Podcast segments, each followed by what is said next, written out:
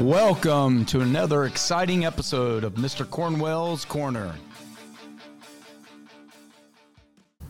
Welcome back for another exciting episode. This week we are going to be discussing the Panama Canal, which um, had a huge influence on early American history and the early 20th century. Um, so, first, let's just start with the basics on the canal, and then we'll get into the history and the building of it in the next segment.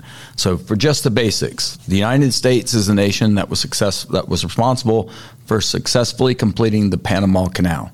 Panama is a country in Central America, and by putting a canal through there, you're able to get your ships from the Atlantic to Pacific without having to go around South America.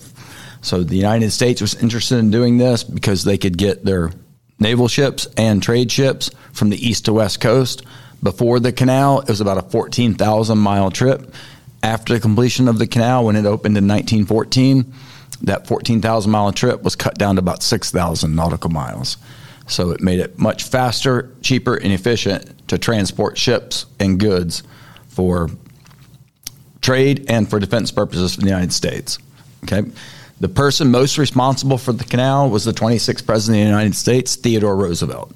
In fact, for years they called it Roosevelt's Canal, even though it was in Panama because he was the main person advocating for the building of the canal in the United States and in other parts of the world as well. So, the United States started construction on the canal and uh, it was approved in 1904, started construction in 1906 and the canal was finally completed and open for business in 1914. So the Panama Canal has been accepting ships since 1914 and it is still operated to this day. So those are the basics you should know that Theodore Roosevelt is the president most responsible for the canal, that it was known as Roosevelt's Canal for many years, that it took almost a decade to build, that it opened in 1914 and the real reason the United States wanted to build the canal was to transport its trips, its ships from the east to the west coast much faster. That includes naval and trading ships. Those are the two primary reasons. Okay, so um, enjoyed this short little biography of Teddy.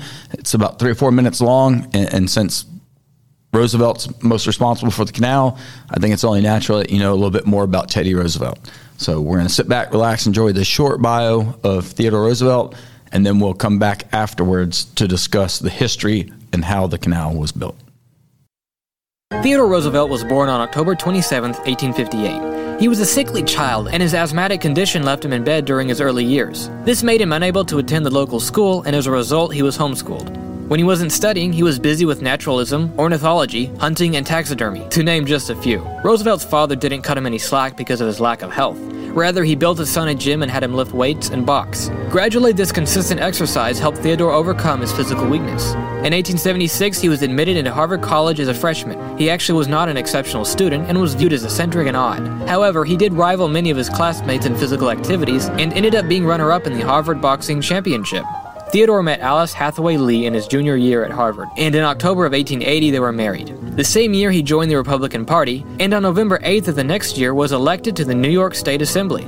He wrote his first published work, The Naval War of 1812, which would establish him as a serious historian. In 1884, his firstborn daughter was born, but tragically, his wife Alice died soon after from Bright's disease, along with his mother on the same day. This devastated Theodore. He postponed further political involvement and withdrew to his ranch in the Badlands of Dakota. It was there that he became a prolific hunter and a deputy sheriff for the county. Not until 1886 did he return to his home in New York City, after a severe winter wiped out his herd of cattle. It was also later during this year that he remarried. He ran as the Republican candidate for mayor of New York City in 1886, portraying himself as the cowboy of the Dakotas. But he lost the race to Abram S. Hewitt, the son in law of former presidential candidate Peter Cooper. On May 5, 1895, he became the police commissioner of New York City and earned acclaim by fighting police corruption. He was appointed to the post of Assistant Secretary of the Navy by President William McKinley two years later in 1897. The Spanish American War broke out during this time. Not being one to avoid the action, he promptly resigned and led a small regiment in Cuba known as the Rough Riders, earning a nomination for the Medal of Honor. After the war, he returned to New York and was elected governor in a closely fought election. Theodore was elected vice president on March 4th of 1901, but he didn't keep that position for long. Six months later, President McKinley was assassinated, and Theodore took the oath of office at age 42. During his presidency, he passed significant laws, such as the Meat Inspection Act of 1906 and the Pure Food and Drug Act. His policies were openly progressive in nature, and he is famous for having coined the phrase square deal, meaning that the average citizen would get a fair share under his policies. His foreign policies were characterized by his slogan, Speak softly and carry a big stick. His chapter in life as president came to a close after serving two presidential terms by 1909. Soon after leaving office, he embarked on a safari trip to Africa. He and his friends killed or trapped more than 11,397 animals. They captured a vast variety, ranging from insects and moles to hippopotamuses and elephants. These animals were mounted and sent to the Smithsonian, but because of the huge amount of specimens collected, many were sent to smaller museums. He returned to the U.S. in 1910 and was immediately unimpressed with the policies of his presidential successor, William Howard Taft. As a result, he decided to run for president again, but was denied entry into the race by the Republicans. He then formed his own independent party, the Bull Moose Party. While campaigning in Milwaukee, Wisconsin on October 14th of 1912, he was shot by a saloon keeper. He declined medical attention and instead delivered a scheduled speech which lasted 90 minutes. There were three contenders in the election that year Republican Taft, Roosevelt, and Democrat Woodrow Wilson. While he beat Taft, he lost the election to Wilson. The life of Theodore Roosevelt was a remarkable one, and his accomplishments nothing short of astounding. He was one of the first presidents to fly an airplane, go underwater in a submarine, and have a telephone in his home. And not only was he the first president to be awarded the Nobel Prize, but also the first American. He authored 26 books and contributed over a thousand articles for magazines. He continued to be an avid adventurer, and in 1913 embarked on a major expedition to South America, where he contracted malaria which weakened his health. On January 6, 1919, Theodore Roosevelt passed away in his sleep at the age of 60. It was said that death had to take Roosevelt sleeping, for if he had been awake, there would have been a fight. Although some of his political policies and actions remain the subject of controversy and critique, his incredible courage and stamina, his adventures, and his honest and forthright character and personality still continue to inspire us today.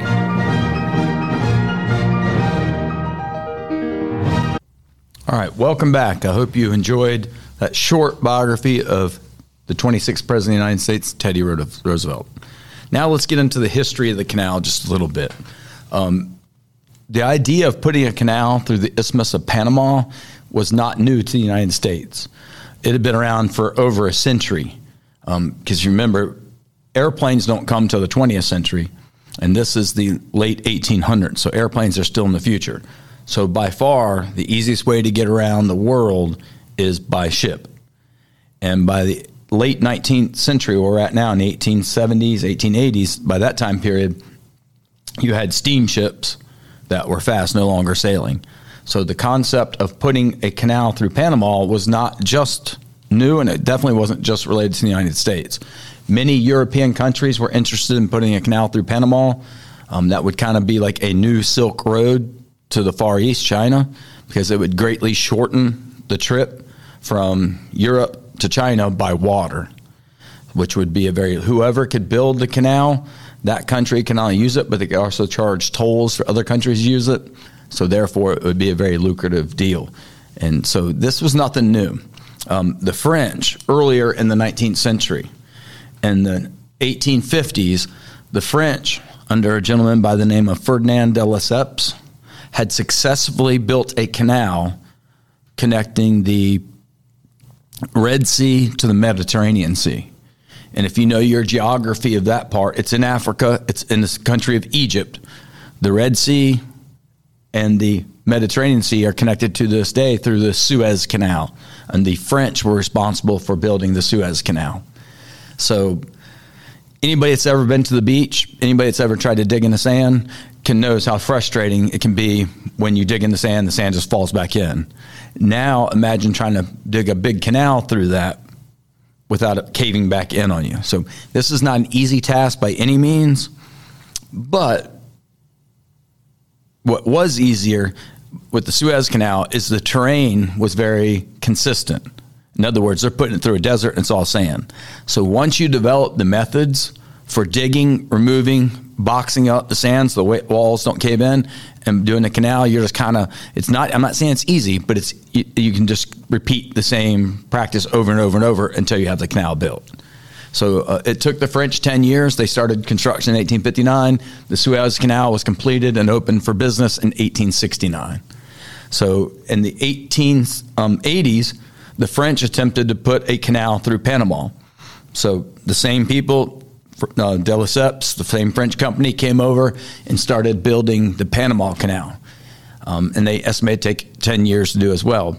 They ran into a lot of problems with the Panama Canal that was not present at the Suez Canal. The, the first big problems with Panama's Canal is it's the terrain is much more variant than it was in the deserts of Egypt. There's parts of Panama that are already waters, like lakes and some rivers. There's other parts that are jungles.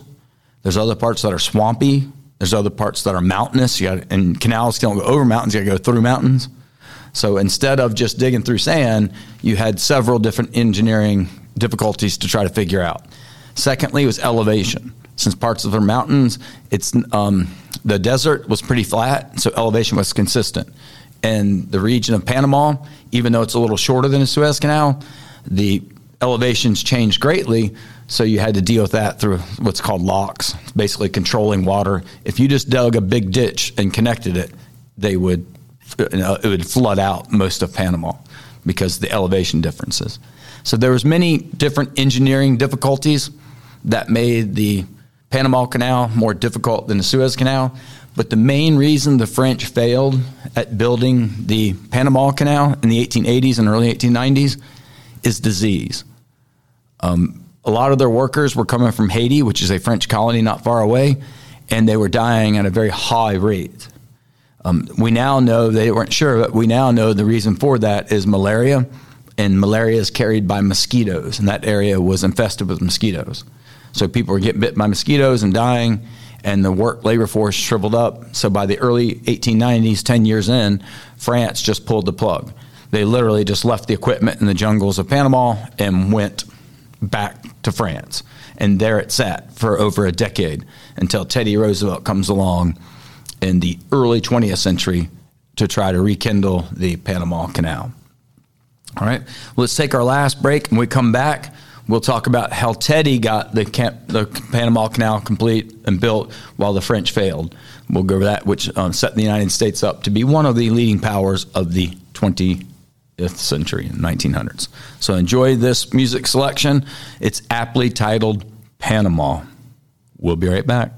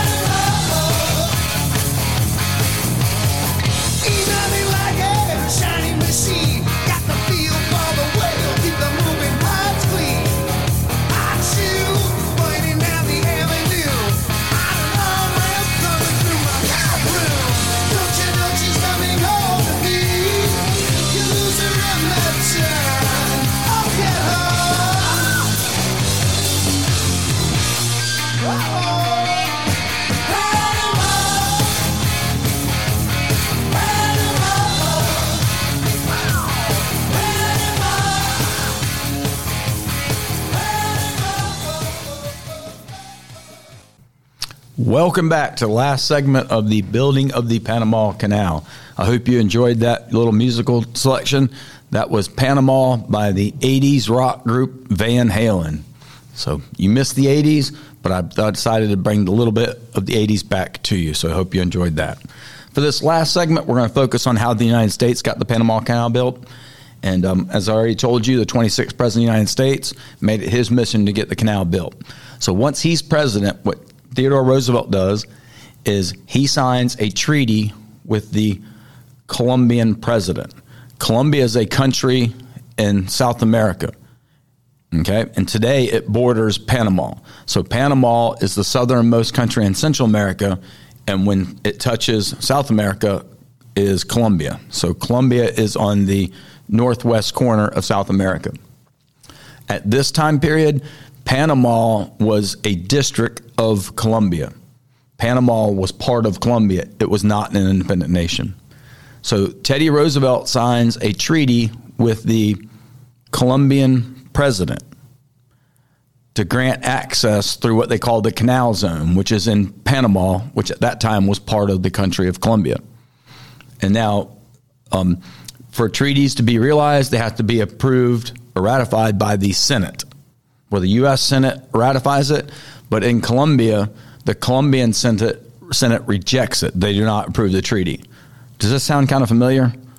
Colombia has a president this time, a Senate this time. Yeah, Madison's you copy Madison's U.S. Constitution has been copied over 200 times throughout the world since the 1780s. And at this time, Panama used Madison's as a rough draft and made changes to it. So, a very similar system of government at this time period in Colombia. So, the reason the Colombian Con- Congress, the reason the Senate in Colombia reject it is they just don't see how the United States is going to be successful where the French had already failed attempt. And they're not keen on giving another foreign nation access to their country to build this canal zone. And they simply don't think they're going to do any better job than what the French did, you know, 15, 20 years earlier.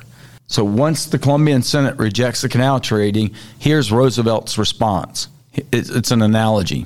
Roosevelt says, quote, trying to get the canal built is like nailing jelly to the wall, and it's no fault of the nail. End quote. What does he mean by that? What he in his analogy, uh, jelly is the Colombian Senate, and the nail is the U.S.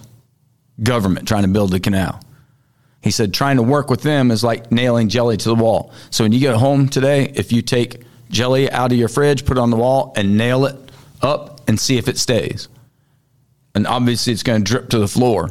But Roosevelt would say that's the fault of the jelly, not the nail.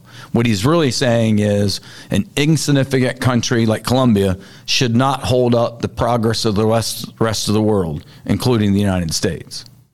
So, um, Roosevelt, being a student of history himself, here's what he knows. He knows that the Panamanians who are part of Colombia at this time don't really like that. They, they would like independence. So what Roosevelt does is he sends the Great White Fleet, United States Navy, down to patrol off the coast of Panama and Colombia. And he lets word be known in Panama that if you rise up now and revolt against Colombia, you would have the protection of the Great White Fleet, the United States Navy. So with that, the Panamanians start a revolution but it's a bloodless revolution because the Colombians let them go without a fight. So within hours, Roosevelt recognizes Panama as a separate nation, and then he signs the exact same treaty with the new Panamanian government, and Roosevelt gets his canal. So, to make a long story short, Theodore Roosevelt started a revolution and a, rebellion, a revolution in a foreign country to get the Panama Canal. Many people in Europe, many European powers are aghast by this, uh, just taken back, like this is barbarian, brute force. Uh, people in the Caribbean, people in Central America, South America, uh, Latin America, all over Latin America, cannot believe the United States is, is acting this way, being this aggressive. In fact, there are people alive today, 2021, who do not like Americans over this act. They just think it was a complete act of aggression and disrespect for smaller, weaker countries' opinions. Uh, you know what Roosevelt says about it? Quote, I would rather build the canal today and have them discuss me for 50 years rather than discuss it for 50 years and then build the canal. End quote. So, what Roosevelt is saying is he believes the canal is of vital importance to not just American, but to world history. And that a country like Colombia should not hold up the progress. So he's saying, I'll do whatever is necessary to get the canal done, and then you can discuss me whether you agree or disagree. So uh, Roosevelt's not very apologetic for his foreign diplomacy, is what we're talking here, okay? Um, so this, all this diplomacy, uh, Roosevelt calls it big stick diplomacy, and that's the name that sticks. And Roosevelt's big stick is his Great White Fleet or the U.S. Navy. So what big stick diplomacy is is basically have a show of force. In this case, is Navy, but don't use it. Only use it as a last resort. So let people know that you have a strong military, and you will use it if needed, but you're open to negotiations before. So carry a big stick and speak softly was the slogan, and and Roosevelt's big stick was the U.S. Navy, and the uh, speak softly means negotiate first. Don't just come in dropping bombs, attacking people. So according to Roosevelt, he tried to work with the Colombian government. It didn't work, so then he was forced to use his stick and got his way. Um, very aggressive, absolutely, and there's places in the country in the world today who resent the United States over acts such as these. Okay. So, as far as the canal goes, once it was opened in 1914, we not only built and we also operated it. We we signed a I think a 50, 100 year lease for the canal zone. So the United States operated it, which means controlled the Panama Canal, collected tolls and fees. So it was a moneymaker as well. And then in 1977, President Jimmy Carter, the only president from Georgia, signed a treaty with Panama that gradually turned control of the canal back over to the Panamanian government. And the United States withdrew all of its control of Panama on December 31st, 1999. So Panama, since January 1st, 2000, has been in complete control of the Panama Canal. So the United States built it. The United States operated and maintained some form or fashion from 1914 till 2000 for 86 years. In the last 21 years, Panama controls the Panama Canal. All right, so I hope you got something out of how the history of the Panama Canal, how it was built, and the impact that it had in the 20th century. Thank you for listening to another exciting episode of Mr. Cornwell's Corner. Be sure to hit that like button, ring that bell, and make sure you're subscribed to Mr. Cornwell's Corner so you never miss an episode. And we'll see you next time on Mr. Cornwell's Corner.